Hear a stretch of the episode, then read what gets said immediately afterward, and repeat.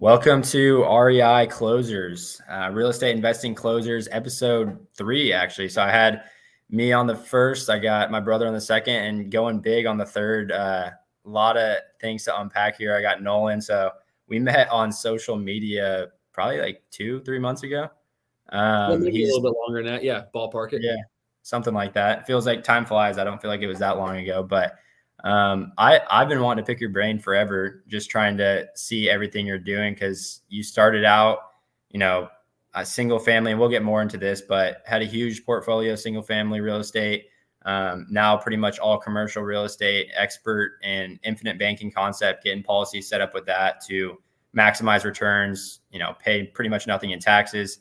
Um, a lot of questions that this is going to go everywhere, but I just want to to introduce you. I, what you got? Fifty thousand followers on social media, um, and you keep it something rolling. like that. Yeah, 40 40,000 or so on TikTok. Um, so I guess who who are you? How'd you get started? So I know the thing that was funny too. I, am a huge baseball guy. I know you played baseball at Arkansas. Um, so I guess from there, how'd you get into real estate, and then you know where you are now? Well, again, yeah. Thanks for having me, Ben. Of course. Um, I think when I first got into real estate, before I was just a baseball junkie, I was a I played you know college baseball at Arkansas for a couple of years. I got drafted by the Oakland A's in 2012. Uh, traded to the Chicago White Sox in 15, released by them in 17, and then uh, played one more season in the minor leagues for the Washington Nationals. All the while, though, in 2015, I read the book, maybe similar to you, Rich Dad Poor Dad by Robert Kiyosaki. It's like everyone's like second Bible and uh, read that book and I was like, whoa, this is like, you know, my parents, you know, I, I never learned any about this stuff. So I read that book. Um, after the off season ended, I basically just went and bought all of my dad's friends breakfast and lunch and dinner and beers and coffee and everything I could to like learn what this was. And so being an athlete, you know, you have kind of that more like, you know, just driven personality. And uh, so I was like, I'm just, this makes sense. Let's just go for it. So I guess what I started doing is I I met with my dad's buddies. I I was like, I got to figure this out. I got to learn how to do this. And so I, I was introduced to a friend. His name is Nick Pate up in uh, Kokomo, Indiana, where I'm from. He's an insurance guy, but he introduced me to real estate. I bought my first couple of houses from a guy named Scott Perkins.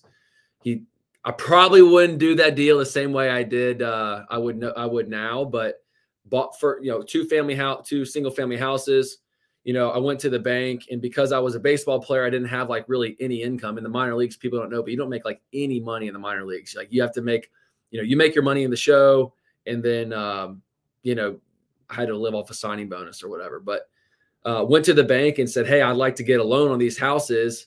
Sorry, kid, you don't have like, you don't have any income, you know? So, because in residential, as you know, it's all based upon your income and your ability to repay and everything like that, and your debt to income ratio, all those things in residential. So had to buy them with some cash, had to start getting creative. And then I learned about, you know, learn about debt, how to use it.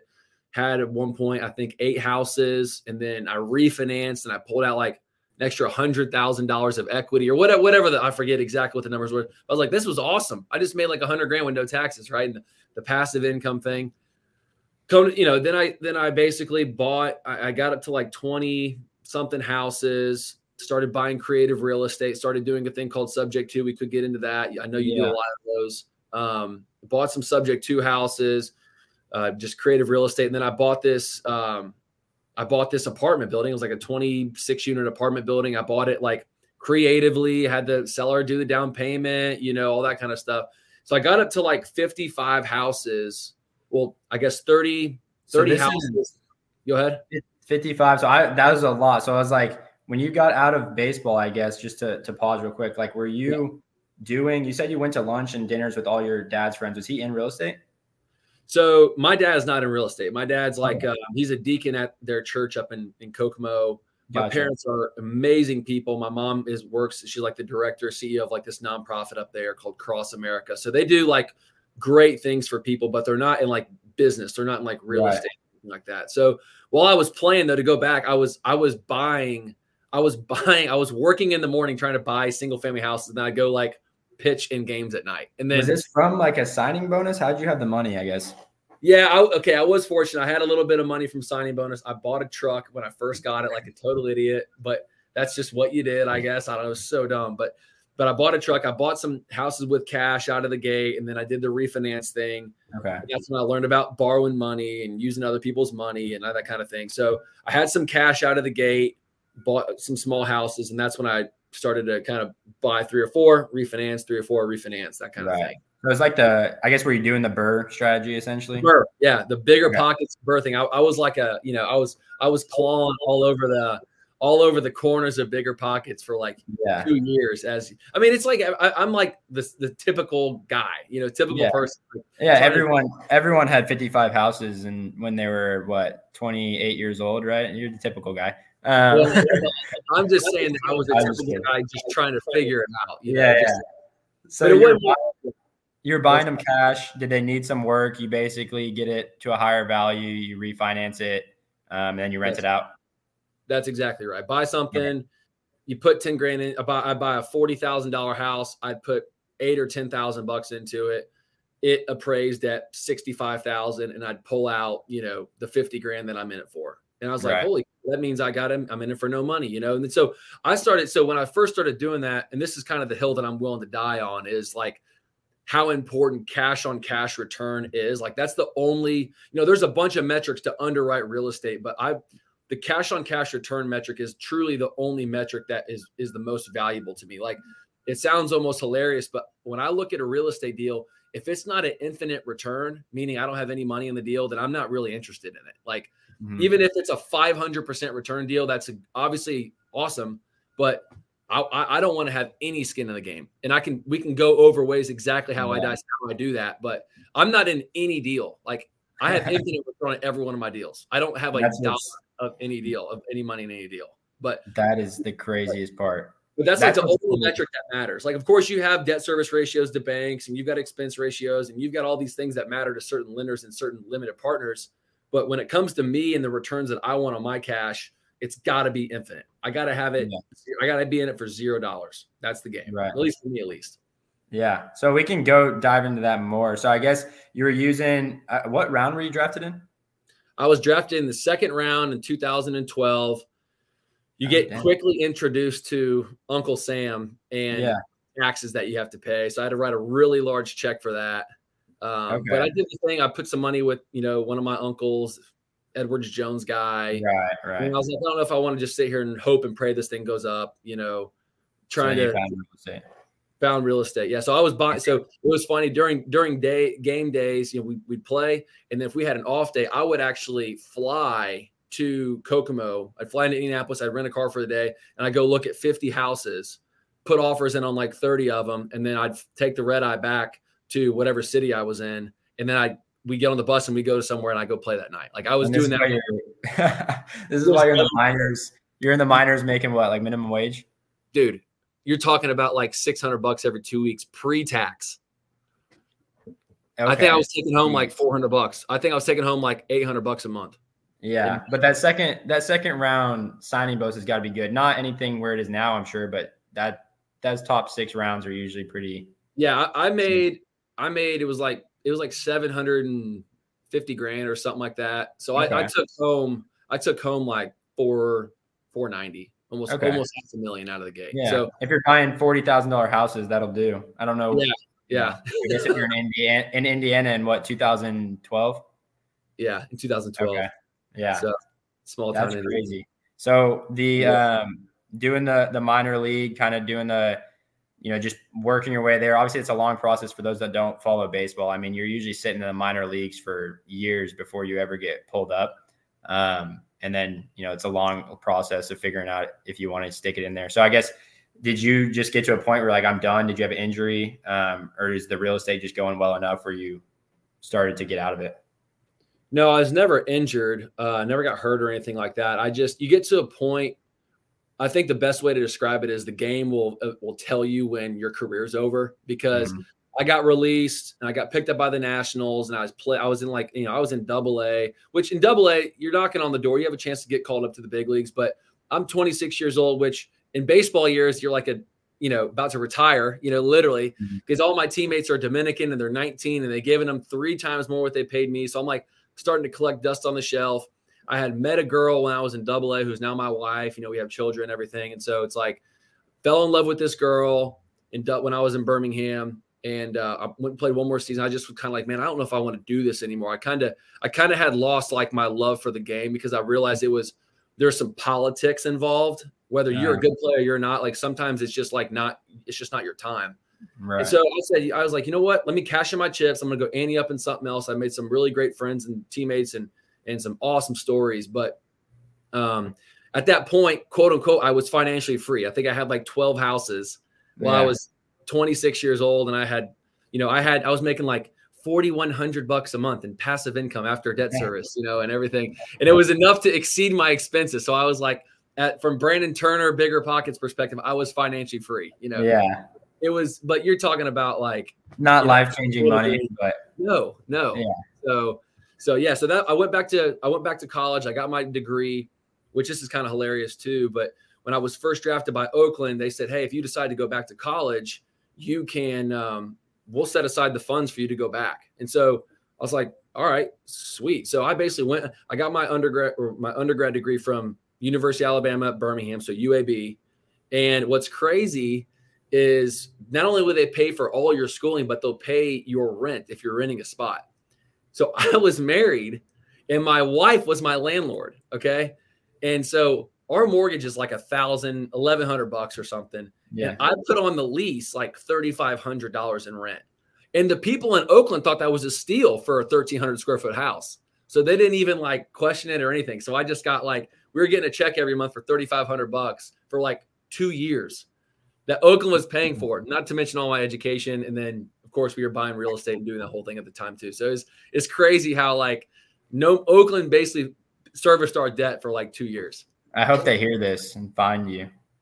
um, well, that's crazy. Betty Shinoda is the lady with uh, with Oakland. So Betty, I love you. Thank you for everything. that's so that's so crazy. So you actually went back to school after diving this far into real estate? Yeah, I went back. I was like, you know, I, I didn't have a degree. I thought that was an important thing. And I think it is an important thing. But uh, I said, I'm just going to go do it. It's going to take me two years. I had four semesters left. Okay. So I was, same thing, you know, working. I was going to class in the morning. I was, and I was trying to do wholesaling stuff. The same thing as yeah. you're trying to like buy stuff in the afternoon. So it was getting home at 6 30, you know, that kind of thing. We didn't have kids at the time. So okay. it was just grind time. So that's gotcha. my education. And then just, you know, went from yeah. there. So when you got the education and you already had this real estate going, did you get into a, a W two job? What were you? Because you graduated, now you have a degree. Uh, yeah, my buddy, uh, my buddy Kevin Lazis up in Nashville. He he does uh, Stryker Sports Medicine sales. I thought okay. I was always wanting to do that. It was so cool because you wore scrubs every day. You're in the OR. You know, you're selling something. That's pretty cool. So I was into that. So I got my degree. Like, fortunately, really got it. I got a job like two weeks out of it, doing exactly what I want. I had this territory in Birmingham um, had a great partner, and then the COVID thing happened. All the all the you know um, all the cases basically shut down. All the surgeries shut down for like you know six or seven months. So fortunately, they kept paying us, uh, which was fine. But it gave me more time to kind of do some of the things that I really wanted to do. Um, but man, you know, after I I discovered infinite banking, a guy in our office introduced me to the life insurance aspect, and I was like, I don't know if I need life insurance. I'm 27 years old, like he was like, it's not about life insurance, it's about cash value, you know, whatever. We can get into this, right. but um, all the while he's like, man, I, I, had given him so many referrals because I'm like, I'm such a big advocate of it now. Like I, I, I live and breathe this for my clients and, every, and my investors and my limited partners. But I'm like, he's like, you should come and like teach this. You, you're, you're, I'm like, I'm way more passionate about infinite banking than I was like rotator cuff yeah. So, so you so were I, doing a medical, yeah. it was medical sales, right? Stryker.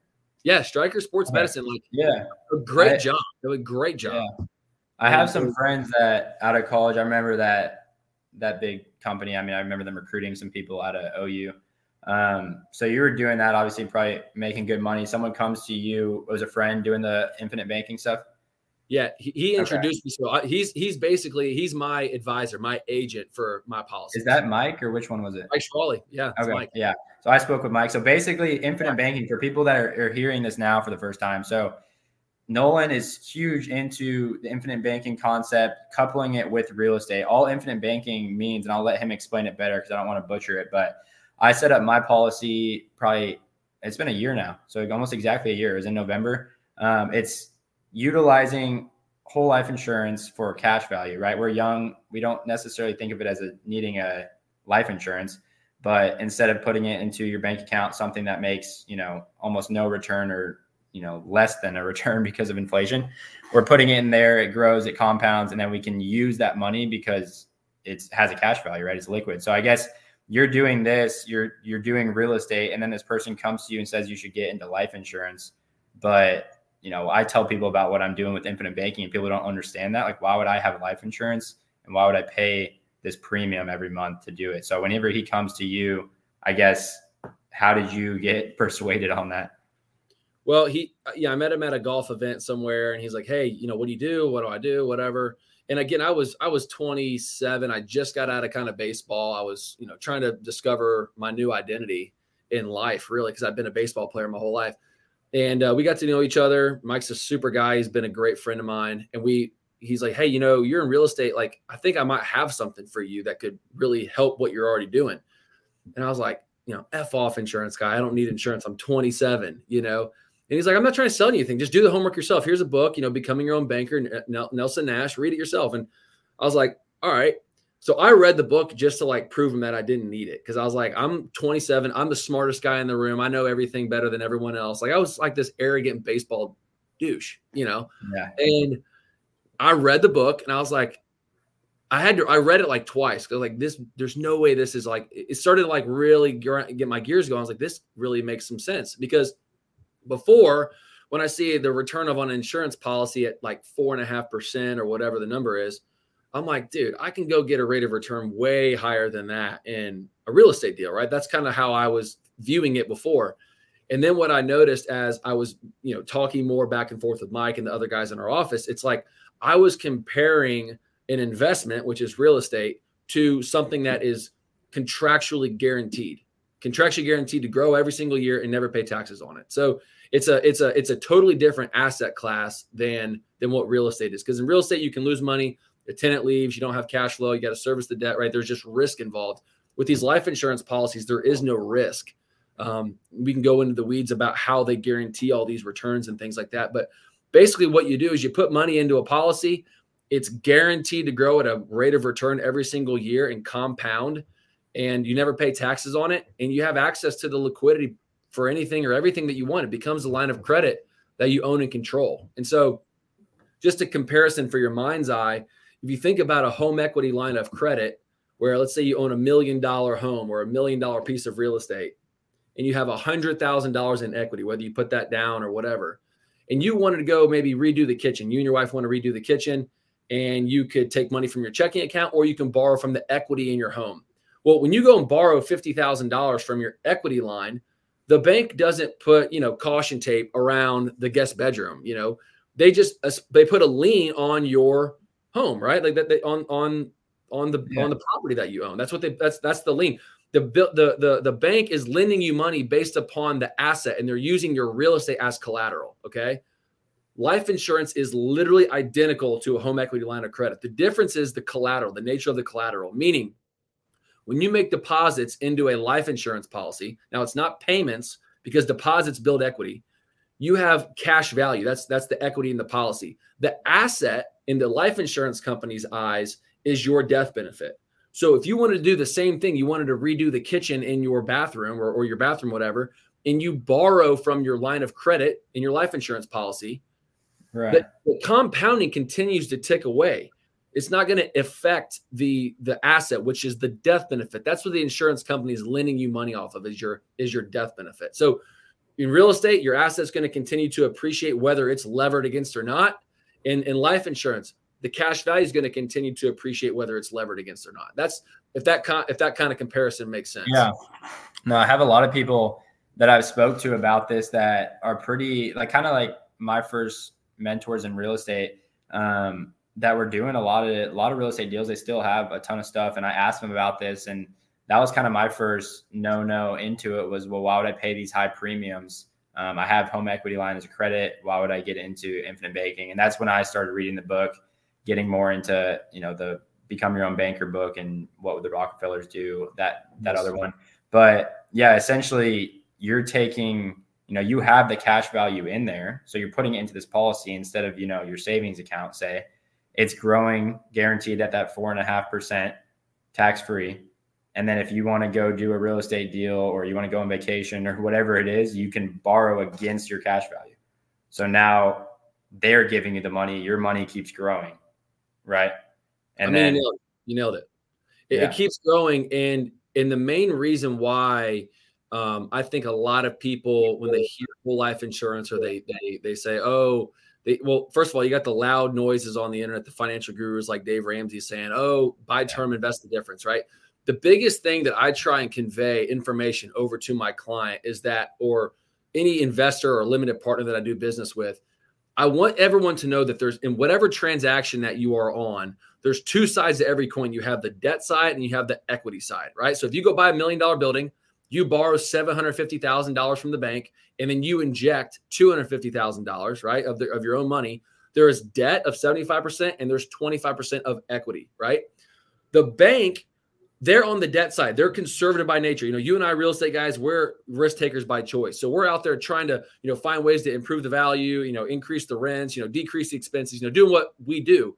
Banks, on the other hand, they would much rather you take the risk. We'll just take a debt position on this thing. You get all of the upside of the real estate, all the depreciation, all the appreciation, all the principal pay down, all the cash flow. You get all that stuff. All we want is a little bit of interest on our principal. And also, if you get abducted by aliens, we get the collateral, right? That's the difference between in equity. There is risk, though. You deploy capital, again, your tenant doesn't pay, you still have to service that debt. The, the, the bank is going to earn their interest no matter what every single month. Mm-hmm. But you, as the equity owner, you get all of the upside. So to make this come full circle with the life insurance component, when people are you know doing the term thing, again, I'm not knocking that, but they're not playing they're not playing the wealth game. You're just playing the what if game, and I think that's just where a lot of people. Um, that's why they stay in the 99%. They're not actually end up growing their wealth.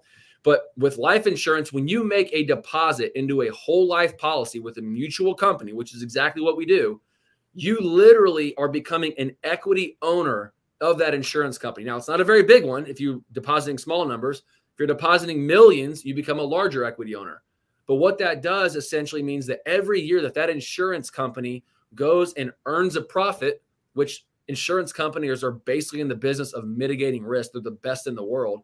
So they're almost guaranteed to earn a profit. I mean, the companies we work with have been paying dividends and profit shares for like 150 years in a row. So the the the most likely location to park capital for a re- guaranteed return is with mutual insurance companies.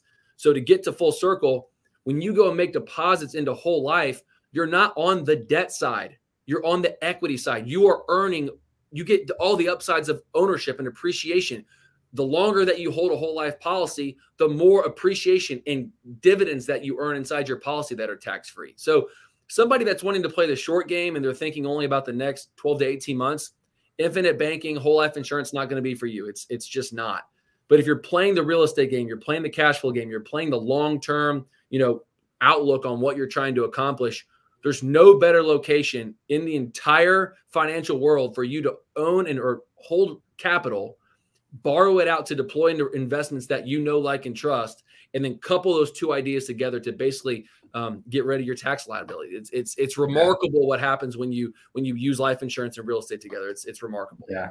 No, when I when I read that that book and then saw what you know some of the stuff what you're doing, you know, all these big people in real estate, it's not like super heavily talked about. It almost seems too confusing for people. So Nolan just went into the the deep version of it, which is cool to see like how passionate you are about it.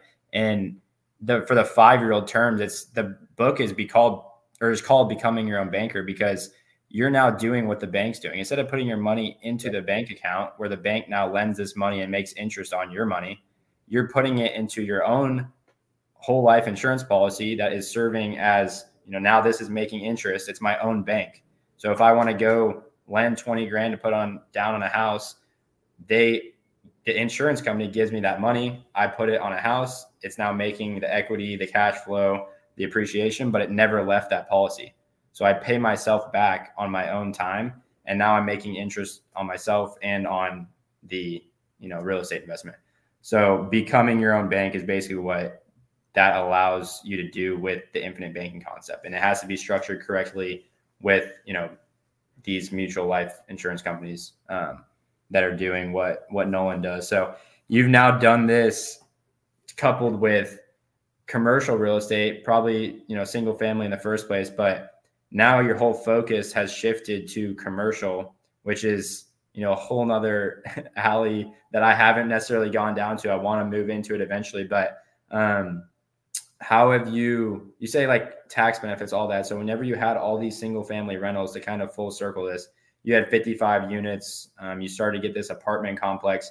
You say you always try and get in with no money and i tell people this on some of my social media because like i'm young i take some risks. I think i'm pretty risk averse but i'm also like i'll just jump into it and figure it out which is what i've done with some of these deals and i like to get you know i know the numbers make sense i'll get other people's money to fund some of these so that I'm not just using all my own capital. Whereas sometimes, you know, single family, it's like, oh, we need the plumbing fixed. I need this repaired, and now I'm out some of my own capital, anyways. But um, if you can use other people's money and then get an infinite return, also coupled with, you know, infinite banking, I guess, how did you move all this single family stuff into commercial for what you're doing now? Yeah. So so like I said, I got up because again, I was similar to you, similar to everybody that's on BiggerPockets, similar to everybody that's buying real estate. You start with a one or two single family base hits, you know, whatever. You try and scale up. I read a book in 2019. It's called uh, Commercial Real Estate Investing: A Creative Way to Make Money. It's written by a guy named Dolf de Roos. I could show, you know, you can check it out online. I mean, maybe it's like 18 bucks. It's, maybe it's at yeah. my house, but I've heard um, of that is it is like it like changed my perspective. It totally changed my my view on real estate. And before More I was Rich Dad Poor Dad.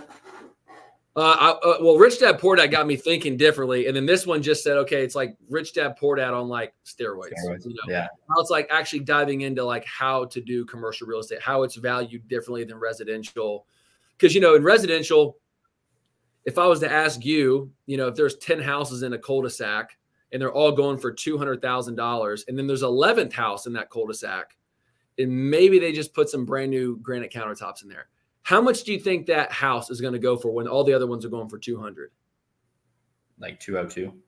202, right? I mean, it, yeah, it, you know, you can maybe put a new toilet or bathroom in there, but the fact is with residential, the value of those homes, the intrinsic value of residential real estate is based upon the comparable sales or the comps in the area. That's the only mm-hmm. value that it is. It doesn't matter. And I would actually go a step further and say residential property is more valuable if it's vacant because that means somebody can move in faster versus an occupied property. You got to move the tenant out. You got to show it. You got to give the you know the guy 24 hour notice. You know how it is. Yeah.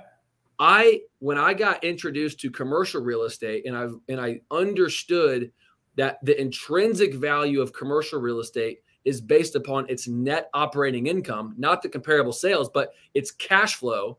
That if I increase the net operating income, I increase the value. It creates this creativity mindset in your head where it's like, wait a minute. So if I find a vacant building for a million dollars that produces no income, and then I go find a tenant and I lease it up at whatever the market rate is of five bucks a foot or whatever, you know, I can just essentially double the value of the building to $2 million because it was producing no income and now it is producing income. So I, I substantially increased the net operating income on that building. So I discovered that and I was like, well, hang on now, wait a minute. So if I can be in control of the value, now all I got to do is figure out how to find the buildings and the deals. And so that's when I, before most people say, go find the deal, the money will find you. You know, that's what they talk about on BiggerPockets. Like, I'm not a hater on BiggerPockets, but like, that's for the residential guys. Yeah.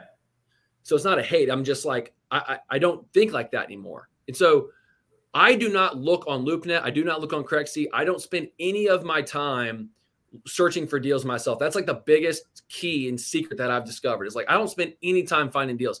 I focus my time on building relationships with lenders and limited partners because at the end of the day, those are the guys, those are my money guys. The deals will come because I've got brokers and you know, leasing guys out there that are finding the deals for me because I've given them a very specific type of building that I want to look for. You know, 10 to 30,000 square feet. The, the tenant has to be bringing in two to 25 million in gross revenue. That means they're not a mom and popper. That means that they understand the difference between their variable and their fixed costs in their business. So I know that every month my ACH is going to hit. I'm not going to have any issues collecting rent. And, and of course, you set everything up so I don't actually end up having to do any collecting. It just automatically hits. My debt service is automatically running out and it's automatically paid to my limited partners. So all I do is just like get online once a month and just like double check that everything was the banks did what they were supposed to do. But I don't spend any time looking at property myself. I spend all my time focusing on relationships with lenders and limited partners. My brokers know exactly what I'm looking for. My leasing guy knows exactly what type of tenants that I want to lease my spaces. He knows what types of properties that I'm looking to buy because, you know, like I said, 10 to 30,000 feet. And then not to mention to my bankers and my limited partners, I've developed this, this like reputation for a style of project that I take on every time I buy a building to where then my lender gets really comfortable with my risk appetite. My limited partners are very comfortable with the types of buildings that I'm purchasing and the game plans and the pro formas that I pre- that I present to them. So it's very consistent and it's and it's it's uh, predictable, really. Like I'm not like doing mm-hmm. anything out of the norm. Like I mentioned earlier, the, anytime that I go find something that's outside, that's maybe a shiny object, then that's when I like just because I looked at something I thought I could make a quick like 15 grand, it ends up like taking a bunch of my bandwidth and I get mad at myself, you know versus just like staying in my lane and focusing on using my team and my lenders and my and my limited partners to just go and like take down deals one after another. And then of course, like in our mastermind group, we have other people bringing more deals and more guys that want to deploy capital. And it's like this compounding effect. And it's just like, it's amazing how it just kind of gets rocking and rolling.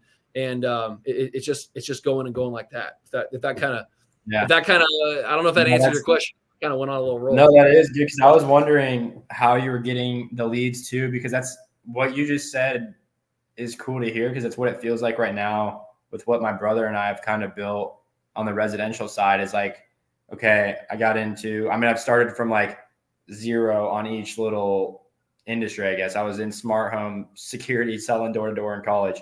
And then we're like, okay, we can make more money selling solar. So I started from zero again, brought our team over to sell solar doing the same job, just making more money. And now it's like I figured out I could wholesale and I was already knocking on doors. So I get some big wholesale deals and I'm making like 30 grand, 40 grand on a deal, Heck yeah. you know, wholesaling it. So I'm like, why would I not do this? And then I realized you can buy property subject to on the ones that we weren't going to wholesale. So then I'm like, okay, I picked up six properties and the rest of them I'm wholesaling. And then I try and rent it out because I'm like, okay, if I just hold, everyone says this, like that you know is in real estate that's older they're like i wish i just would have held more of these and not flipped them because then it's like they're worth way more you know you're giving up so much upside. So start holding on to the ones that i can and everyone else in this network realizes i can close deals i can talk to sellers most people are new and they're afraid they don't know how it works and so now 50 60% of our leads are just brought to us from other people just hey i need help closing this closing that closing that and it's like that's the biggest value of my time right now but that's how our leads are being brought to us. Whereas with you, you're going to brokers, which sound like almost like your bird dogs, but I'm sure they're getting paid. That's why they want to find oh, yeah, the deal. Oh, yeah, they get paid. Yeah. But there are these on market deals. Are they finding them and just getting to you before they're even on things like LoopNet or? Yeah, we're not looking at a bunch of stuff on LoopNet. We're not looking at a bunch of stuff that's like already, you know, again, maybe sometimes there's some on market deals, but uh, most of the time they, you know, if my brokers know exactly what I'm looking for, because here's the thing: is these brokers are taking a risk anytime they go look for a particular investor, right? Like if it's just if it's me and you, and you call up my broker and say, "Hey, I'm looking to get into commercial real estate. This is what I'm looking for." They're thinking, "Okay, if I go start spending my time sending this Ben guy a bunch of stuff and he doesn't close anything, I don't make any money." Versus, right. "Hey, if no one says go find this building for me," he knows that if you find it, he will close and he will, and I will get paid they're more likely to take the risk of working with me than they are for you, if that kind of makes sense. Like yeah. the risk of, all right, do I spend my time just looking for some new guy, or do I spend my time working with some guy where I know I'll get paid because this guy's got a track record to close? You know that kind right. of thing. Um, I wanted to run back on you real quick on the subject to deal that you just said. So I've done this like a couple times, and I because okay, I will be honest. I sold all my stuff in Kokomo. I've still got like four houses that I own subject to. Okay. But here's what I do, and this is what you can do, and everybody that's listening. So, again, to go back to the deal of no money. So I had this guy, and it's almost the same. It's the same guy that sends me these subject to because he knows I like them. So, little house in Gallion, Alabama. It's like a little no-name town. I bought this house. It's like, you know, probably worth 180, right? 120,000 dollars of debt on the property, you know, whatever. It's probably worth a little bit less now where interest rates are, but this guy had 3% interest rate, whatever, just bought the house 12 months before. And he goes, Hey, this guy's got to get out. Would you buy this? Would you write him a check for 10 grand and write me, write, write me, it was like eight grand and write me a check for four. So I was in it for 12,000 bucks, right? Mm-hmm. That makes sense. So I get the check to the yeah. seller for eight, you know, okay. And the guy was like, look, if you give me 4,000 bucks and I'll walk away from I'm like, okay. So I ran, I drove down there, checked it out. So what you can do, and this is what I've done on every one of these deals now, is when I go and buy a subject to us, I take a check of 12 grand. So I'm in the deal for 12,000 bucks. Of course, subject to deals means that the deed stays in the um, or the, the the deed transfers over to me, but the mortgage stays in the previous owner's name. So you're you're, you're buying the property subject to the existing financing. Okay, so, so you took over the three percent rate. Exactly. So my yeah. mortgage on that thing is like you know a thousand bucks a month or something. I, I, don't even know what it is. Right. So the people that are confused on that, that just means he paid the seller eight thousand bucks. He paid the guy that brought him the lead four thousand. So essentially, instead of going to a bank to get a down payment, take the current interest rate, you now have a three percent rate, and you're twelve thousand dollars into the house. That's right. That's exactly what it is. Now I'm that on his behalf. Right. So so what I what I did is I you know of course found an agent whatever we're trying to flip it and I was like I don't you know I don't know if that's the move on this one because I like where the debt is I like the property I think it's worth X amount of dollars. So what I did is instead of instead of just like you know renting the property out I put a lease option on it. So I did an option to so you know an option and what I I didn't do it like I would do it differently now but but what I did is I put a uh, a third position lien on it. So I put a the bank has first position I basically put a mirror. I won't get into the weeds, but I put a mirror lien that mirrors the first position. And then I put basically another like $50,000 in profit on top of it. So every month, so this guy wrote me a check for 20,000 bucks as the quote unquote down payment, which again, I pay my seller or my agent commission of like six grand or something. So now I basically made 2000 bucks. He pays me $1,500 a month. Um, and you know, whatever on top of that goes to pay the principal down so I'm making like 300 bucks a month in passive income after I service the debt. But then, of course, one day down the road, when he actually wants to buy the property from me, he has to write me a check for like $150,000 or 100. It's 100, 180,000. I pay off the 120,000 and I make out with like 55 grand or something like that. Right. I, I have to look back and forth. But yeah. what I'm doing is I'm just basically owner financing it to somebody else and they give me a down payment with yeah. that's not refundable. So I showed this to to people actually. I started posting on social media, um, and that's what I was. My goal was with the house I bought, subject to in Baytown. So it's Houston area. Never been to this property. Luckily, I'm in that network. There's people there that can help. But same idea. So for those that are confused, I three percent interest rate as well. So they were in foreclosure. They were 13 grand behind the mortgage. So this is where it's a little harder, you know, when they're in foreclosure or they don't have equity is the only reason people would really sell you a house subject to. But I catch up the 13 grand. I gave them three grand to the seller, and then I took over a 3% interest rate. There was no realtor or anything. I found the deal through my VA that was calling. So I went in, had to do some repairs. I started marketing this to someone that, you know, couldn't qualify with a bank was basically what he's saying. So he said lease option. In Texas, there are certain rules I know against that which I didn't really realize until you brought this up to me. But um, we market this to sell owner finance. So if my principal balance in this deal is 195, but the house is worth 300, so I had to put a little bit in repairs to fix it up. The house is worth 300. So I marketed this at $300,000, 10% down. So for 25, 30 grand, you can own this house at a seven, 8% interest rate. So essentially you're getting all your money back and now you're charging a current interest rate really and you're making a 800 buck a month spread that you don't even own the property anymore. You pass it to them and then when they refinance or sell is when you get paid again. So you get paid three times on the upfront payment the cash flow and then the difference in their mortgage versus your first mortgage. So those deals are crazy. I know lease option um, so you were technically the owner the whole time. You never even passed them the deed until Correct. They actually they, they close and they have a they got like another they got like another 36 months before that balloon hits. Okay. So they, and if they don't if they don't buy it, then I just keep their down payment. Right. But they're going to do it. They're probably going to do it the next by the end of this year. But um, right. Which would be kind of okay. foolish. But I think they'll hold it. Maybe I, I don't know. I don't. It doesn't matter because they are so habit. They pay every single month. But I think to go back to what you're saying earlier, like talking about tenants and stuff like that. The reason why I have kept this one and haven't sold it is candidly because it's so easy. Like I'm not having. They, they've they've invested money into the house already because they're thinking they're going to own it, and and they gave me twenty thousand dollars down. Like when you give when someone puts some skin in the game versus just leasing a house like they they give it they, they care you know they care yeah. a little bit. So and they probably don't call you about a, a hole in the wall because no they, do it themselves. Yeah because it's their yeah. house. Any improvements that you make are yours. They're your yeah. house you're gonna own it. So yeah. So it's a it's a crazy way to not be a landlord. You're basically getting an infinite return like you're saying so you're almost no money or actually making money if you do it right. Um, you're making the interest spread or the rent spread and then you get paid the big amount on the difference between your you know first lien and theirs which is the craziest part. So you do give up. If you do a straight owner finance deal like on that one i had a lady back out on the the buy like last minute because some family stuff and i just like had so good cash flow and equity that i'm like i'm just going to rent this out. So now i have you know essentially like 60 to 100 grand in equity in this house um, and it's renting out for 500 bucks cash flow every month. I think they pay 2350. My mortgage is 1700. So it wasn't like I, I didn't get all the money back that I was into it, but I could go next year after this lease is up or this renter that's in there. I told them, if you want to buy this owner finance for 30 grand down, you can have it at a 8% interest rate. So go. then, you know, I get that money back one day and now I'm not even a landlord. I just pass it over to him. You're the bank. You, you literally are the bank to them. Right. Right. Look at Ben Jensen. so that's what's crazy about the creative finance. So you are still doing. You have four single family houses. Um, all like that. They're all.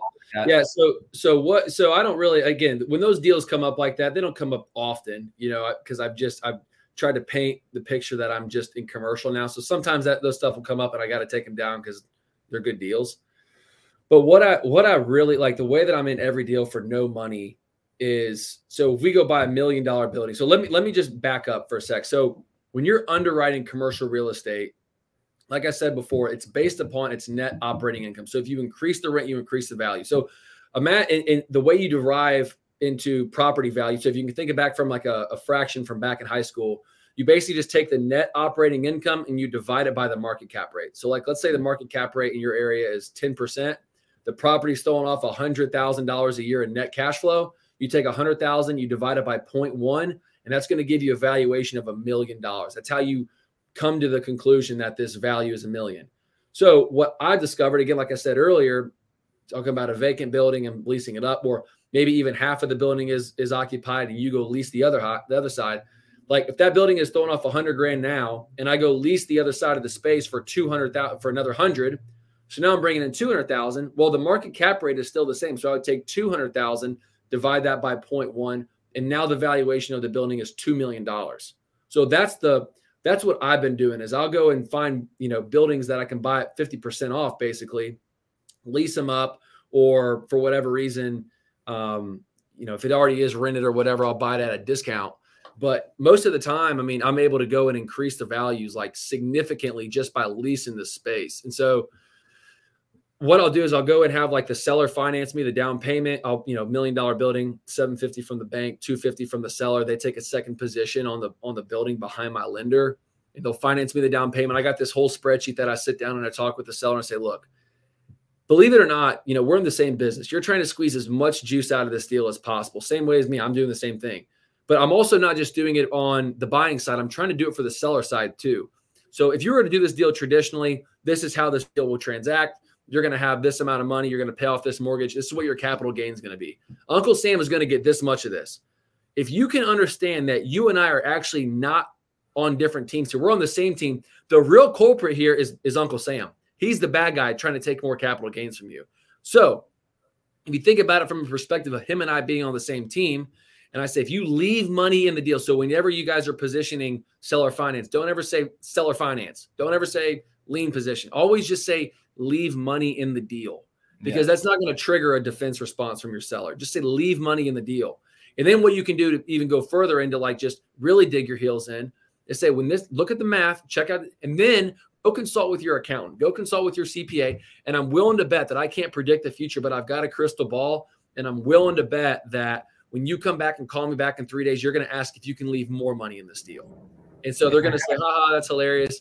But when they go consult with their CPA and they say, actually, if you leave this amount of money in the deal, you're going to save X amount in taxes. So they call you back and they want to leave more money in the deal. I'm telling you, it's it's happened. It's happened like six times. It's ridiculous. Like just because I'm just not threatening. I'm like, look, you don't yeah. have to do this. I'm your teammate here.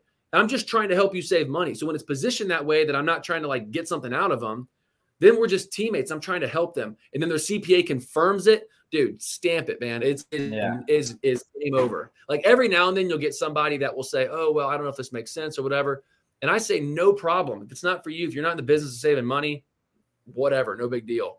But what I do do after that, though, just to still be in the deal for no money, is it's still a million dollar building. We got to show up with 250. I'll call one of my limited partners that have appetite for commercial triple net leases, and I'll say, You bring 250 to the deal, we'll split the equity 50 50. I'll do all the work. I'll set up the ACH, but you get 100% of the cash flow until all of your principal are repaid.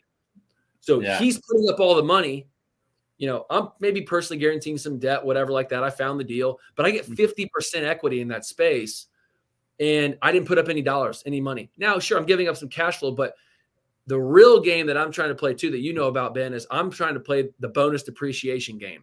So right. on a million dollar space, I'll get like $125,000 of bonus depreciation. He'll get the other 125,000. But at the end of the day, that's basically a straight up and down deduction against my income of my other income. So yeah. if you can buy enough real estate, you can have all this bonus depreciation completely wipe out your income. And then if yeah. you have any money that I consult with my limited partner, take a policy loan of 250, he's just stretched his dollar even further. And it just yeah. like you can just keep squeezing juice out of this thing until your returns like get so astronomical. Like I got a guy with the deal right now. Um, we're flipping this property. It's a commercial. We're flipping a, pro- a commercial property. He's going to make twelve thousand percent return on his cash by using a life insurance policy versus just using money from his checking account. It's crazy. Yeah, twelve thousand percent just by where money from. That's all it is. It's the only difference. It's crazy. So that's that's crazy. The beginning of this, you had me cracking up in the middle. A ton of sales stuff right there that people don't realize. Like I don't even. I guess you were doing medical sales, but you know, we being in door to door, we're just straight sitting in appointments with the homeowner. And the funniest thing is like you don't want to save money. We can, you know, there's a lot of other people we need to go talk to. And that was like the biggest line with with solar. It's like, I mean, you're paying this utility bill if you don't want to, you know, save it with a fixed solar payment. But um the the seller finance part is crazy too. I do that with single family, but people in commercial multifamily are way more willing because the capital gains are huge. If they sell this, they're losing what 35% to the government. So yeah, if you can not, them, not, especially if they've got yeah. some principal pay down, you know, if they got some principal pay down and they've and they've got, you know, the building's appreciated. I mean, you're talking about, I mean, any deal you do, whatever, whatever the single family you know numbers usually are just at a zero mm-hmm. most of the time. Right. Million dollars in net profit on a deal, and and to, and to be clear too, just to segue a second, like the reason why that these buildings work and why commercial, in my opinion, is the safest asset. It's so much, my, not even an opinion. I think it's actually fact. But when you go and borrow money from a bank, for a commercial property versus a residential property. Let's say that you're buying a house, right? Same way as all the, the guys that you guys are wholesaling to. When someone goes and buys a house and it's a $200,000 house, the mortgage is X, Y, and Z, whatever, you are actually looking, the, the bank is looking and saying, okay, who is really on the hook to pay this loan back? Even if you're going to rent the property out, Ben, like I would ask you, if you were going to go borrow a mortgage, $150,000 from a bank, $1,000 a month, but the rent's two grand, right? who is the bank? Is the bank looking at your tenant or are they looking at you as the person paying the mortgage back? If you really yeah, think about it, you know, you, you're on the hook for that. I mean, yeah, you're going to personally guarantee debt, especially even if you have a Walgreens, like you're personally guaranteeing debt. But in residential, the bank is looking at you as the asset. They're looking at you and your ability to repay your debt to income ratio. With commercial real estate, candidly, they don't even know, they don't even know my credit score because they don't care they're looking at my tenants and their ability to to pay rent because the rent the The true intrinsic value of commercial real estate is the tenant. That's the value of commercial. If you have a strong, that's why when you see Walgreens, you see um, these major league, you know, even if you're looking on LoopNet, you see like huge conglomerate businesses with corporate guarantees. That's why you see cap rates at like 5% because people are willing to maybe receive a less return on their money to know that it's it's a Fortune 500 business guaranteeing that lease. Like that's the real strength of the debt. When you borrow money from a residential property, that's why you see all the time, oh, you can only borrow, you know, you can only buy like eight houses or something before you got to go find another bank and residential because you personally only have so much income to be able to offset your debt to income ratio. Where commercial, that's why people can buy like hundreds of millions of dollars of real estate and it never affects you personally because you're never actually the one that the bank cares about. They care about right. your tenant's ability to repay. So that that was another big hurdle, not hurdle, but a big jump for me was in my thinking was like, man, I, I only got this much income, and the bank's like, we don't really care. Like, does is there is the debt service coverage ratio make sense for us or does it not? How long is the lease? What's the escalations? Like, what's the actual strength of the tenant? What's their balance sheet look like? They underwrite the tenant more than they care about me because really, right. the tenant is the one that's the most important player in the actor in the play. If that makes sense. Yeah. Yeah. And then it's just finding different. Are they mainly, and I could go in so many different questions on this because it's so cool. Um, but the the going back to the bonus depreciation, I think a lot of people don't realize that in in taxes, especially like the wealthy, like oh they don't pay anything in taxes, because you can write off. So if you have a million dollar building, you can bonus depreciate what you're saying. So a certain amount, they basically divide that value right by a given you know number and you can write that off against your active income because you're a real estate professional right yeah there, there's some caveats there's some rules but it's it's pretty simple it's basically a, a, to, to draw the curtains back you you hire what is it called a cost segregation engineer basically what that means is that in real estate and commercial real estate i think you can even do it in residential but um, what you end up doing say it's a million dollar building you got a warehouse what it cost segregation engineer does is come in and he finds out that there's items inside of that property that is not necessarily attached to the structure, right? So think about um, uh, uh, let's just look at like an apartment building for a second. You know, you've got anything that's not on the roof or on the structure. So you can eh, think about this like the the AC unit, the the you know the HVAC unit, the the ovens, the dishwashers, the uh, microwaves, the laminate flooring, the carpet the right. fans, all of these items in here are actually depreciating. They're losing value at a faster rate of speed than what the IRS deems. In residential, it's 27 and a half years. Commercial, it's 39 years. So most of the time before bonus depreciation, you buy something for a million bucks, you divide that by 39, and that's what you're able to depreciate every single year. Mm-hmm. But again, these cost segregation engineers come in, find all these items, figure out what their depreciable life lifetime is, and they front load that into the very first year. So again, each property is a little bit different, but you can ballpark like 25 to 28% of whatever you purchase the property for, you're going to be able to front load it in the first year. So a million dollar building, you can take $250,000 of bonus depreciation in the first year. And if you are a real estate professional, which it's really not that difficult to do, got to be in real estate for over half your time in 750 hours a year, you can then offset that against your earned income. It's it's yeah. pretty pretty remarkable. Yeah. So that's like the bonus. I actually had a buddy calling me. I might show him this part. I was told him to ask you. He's he makes a lot of money. He's a sales manager and doing solar, but young guy. They're all just killing it doing sales. But he's like Ben, Ben, I need to get a house to depreciate this income.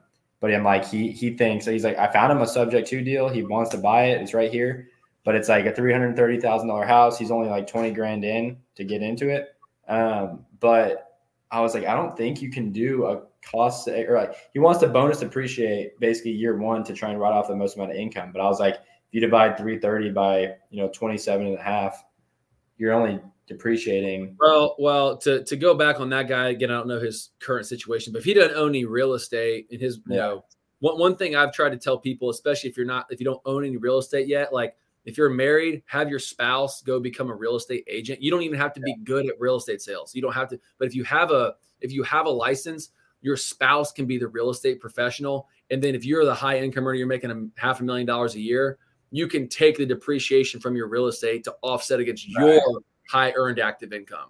So like yeah.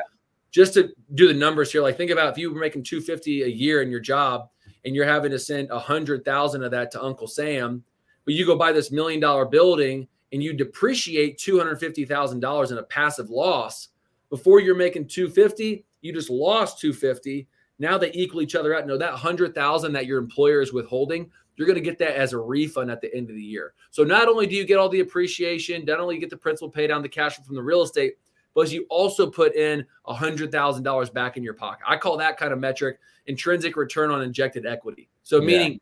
when you deploy money into a deal, not only are we talking about cash flow, not only are we talking about appreciation, but what are we talking about in regards to your tax refund that you'll receive at the end of the year because of the depreciation deduction that you're going to receive. So yeah. that's a whole other extra side of it that just like really can can get things yeah. like can really increase the returns on your money. It's pretty amazing. That would be that's crazy, especially for someone that's doing, you know, a job like that where they're expecting to pay that much in taxes to get a refund like that. You know, it's technically money that was yours, but you were giving it away. Um, they're 1099 though, so they're they're kind of you know write off and then you pay taxes. So we try to write off all our income. But um, yeah, that's why it's so crazy for this you know creative side of real estate is you know we I was doing sales commission based everything. I wrote off all my income. I I had to co-sign on that first property with my dad because I didn't have any. I didn't know what subject to was. I like I had no work history or credit. I just had like a hundred grand that I made from selling alarms in a summer. And I'm like, well, I can go get into real estate, but I don't know how to, you know, I, I can't qualify for a loan. So luckily I could co-sign, but yeah, for everyone else doing like what you're doing, creative side on subject to, you can get into it without having a bank check your credit or, you know, getting two years of income from W2 job or having the best credit score ever. So that's what's pretty cool. Wholesaling the same thing. Obviously that's more of a quick flip, but um, no money or credit needed. So there's a ton of ways to get into real estate without actually being, you know, having millions of dollars. I think a lot of people think that you have to do that. It's more just go find someone that's doing it, bring them a lead, learn it yourself, and then uh, use that experience. But man, I could go into all this forever. I guess back, you know, kind of wrap this up. So the infinite infinite banking stuff on all of this. So you're you're setting up all these policies. Um, I guess how to someone that is listening to this, maybe they're big into real estate, they have some capital, they're like the 401k people, IRA. Um, I know I've never had to do that because I'm just, I say had to, but like I've never had a W 2 job. I've just been doing sales. So I've always put my money into real estate or life insurance. So that's pretty cool from this stage. It's nothing crazy yet, but you know, over the time as I start compounding. Um, so for those that don't have that, maybe they have capital um, is that something they can go to you, sit down, see if it makes sense for them? How much money do you need to be paying or making every month to make sense to do, you know, infinite banking concept? Yeah, 100%. So so just to be clear too, infinite banking is actually not even describing a life insurance policy. It's describing a behavior. It's describing how you behave with your money. What I mean is you can practice infinite banking with like the shoebox under your bed. Meaning if you've got 10 grand in your in your under your bed, you take out 5,000 of that to go to Disney World or something. When you go and fill that shoebox back up, charge yourself interest. The market rate of interest, chart put back $5,500. Like that's infinite banking. You're charging yourself the market rate of interest that the that the the bank or whoever was that you would have otherwise used their money would have charged you. So really you're controlling like like Ben said earlier the banking function. You're controlling the financing function in your life. The reason why the whole life policy works is because instead of taking money out of a checking or out of a shoebox where you're not earning anything anyway, but if it was a checking account where you were earning 3%, which is still even aggressive, uh, but whatever, you've just taken $10,000 earning 3% down to $5,000 earning 3 So you just removed your money. With the life insurance, you never actually removed your money from the policy. Like what I discovered as I was studying this idea and the life insurance aspect in general is that the richest people in the world, the banks, the corporations, all these guys do this. Next time you go into your bank, I would encourage you to check out everyone's name tag that is not a teller. There, everybody is a vice president. Everybody, everyone's a vice president. It doesn't matter if you, again, not a teller, but somebody that's just sitting at one of the cubicles in there. Because there's a thing called bank owned life insurance called BOLI. You can Google it. What these banks do is anybody that is an insurable interest meaning a vice president, they slap whole life insurance on them. Like and they just funnel all of their tier one capital into BOLI, into bank owned life insurance. And so all of that money becomes sheltered from creditors, it becomes sheltered from tax. All of these guys are playing this game. Like, but to go, so the, the strategy, the policy that we can set up for you is one thing. I mean, it's we do it the Nelson Nash way, the way that the inventor actually enhanced and created the idea. We actually learned directly from him, which is pretty cool. But all of the guys that you see, all of the guys in the Fortune 500 banks, the the the Elon Musk's, all these guys are they're all doing this, right? They're all behaving like a bank. And what I mean is maybe Elon Musk doesn't have an infinite banking, he probably has a ton of it. But what I'm saying is that what he does is he puts money into an asset. This is what all these guys do. Here's the biggest secret. Can't really distill it down anymore. Every wealthy person that you know puts money into an asset that's going to appreciate in value, and then they borrow against it and never pay taxes. Whether that's your real estate, which your mortgage payment, you're building equity, whether that is your stock portfolio that you hope and pray to God goes up and that you have more equity and more stock, or life insurance, which is guaranteed tax free to grow up every year. So, what I discovered is all right, I could put in a stock portfolio and I could hope to God that it goes up, but I don't have control over that. The real estate thing, because it's commercial, I have way more control over it versus my red lobster waiter tenants that I don't know if they're going to pay or not. If their grandma has COVID, they can't pay on time. Or I have business owner tenants in commercial properties that are triple net leases with six to eight to 10, 12, you know, year leases that go up 3% every single year that are guaranteed almost to pay me rent every month because if they don't, their business is going to go under. So they're a lot more on the hook to want to pay me. But what I'm getting at though is when you put money into life insurance, which is an asset, it is guaranteed to go up in value every single year. You're guaranteed to never pay taxes on it, and you have immediately liquidity whenever you need it.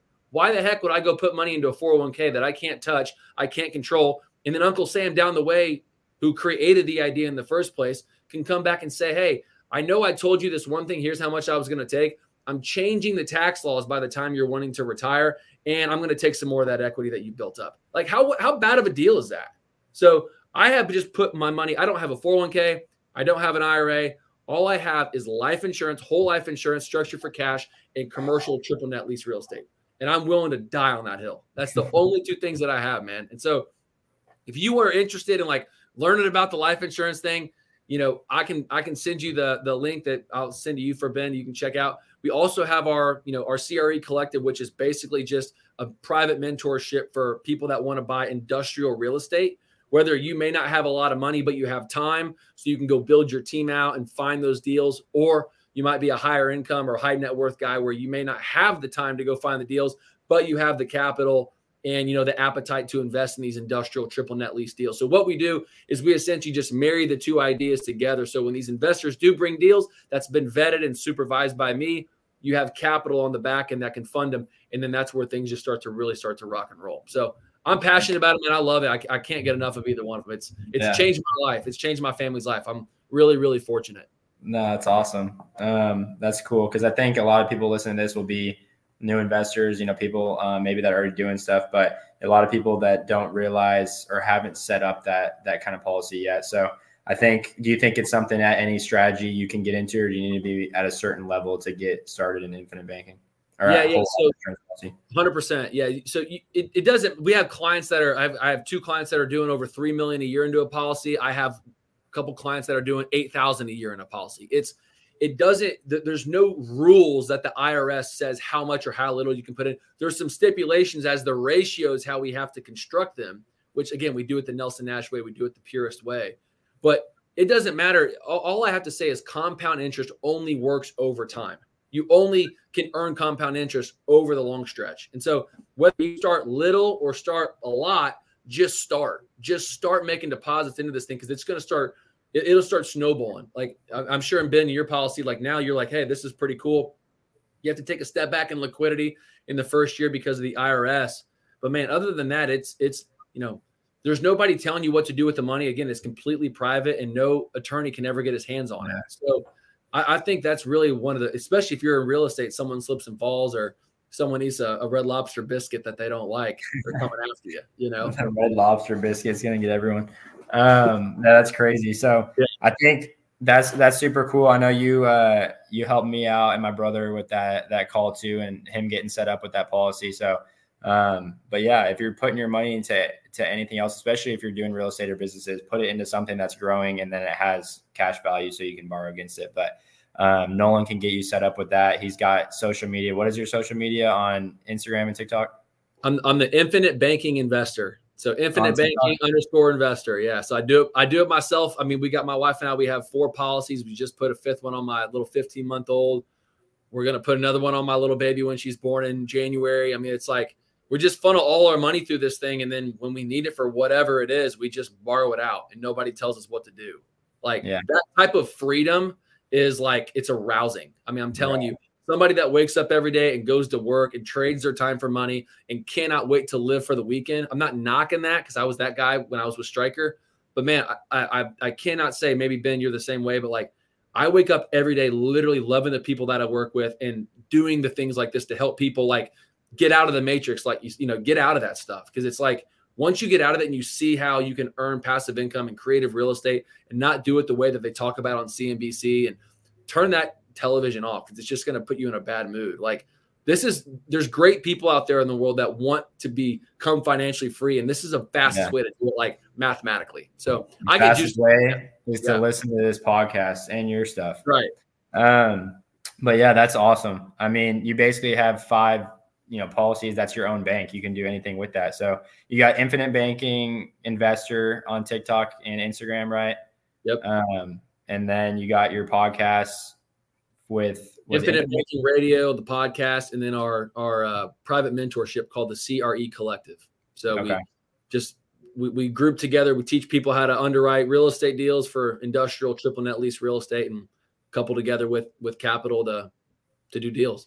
There you go. Well, we'll we'll plug all those in uh, whatever we got this posted, and um, put a, a, link in there too if they want to, you know, hear more about getting infinite banking concept set up, the whole life insurance policy. But I appreciate it, dude. We I could talk to you forever. I'm I, will uh, maybe get deeper on the rest of this stuff another time. But let's do it. Yeah. Well, dude, thanks for having me, Ben. Of course, at any time it, it's I'm all about the tide raising all ships, man. So um, anything I can do for you, your brother, you know, your business, of course, you know that I'll be on the first flight out to to Dallas, and we'll we'll go do maybe yeah, hit up a Cowboys game or something.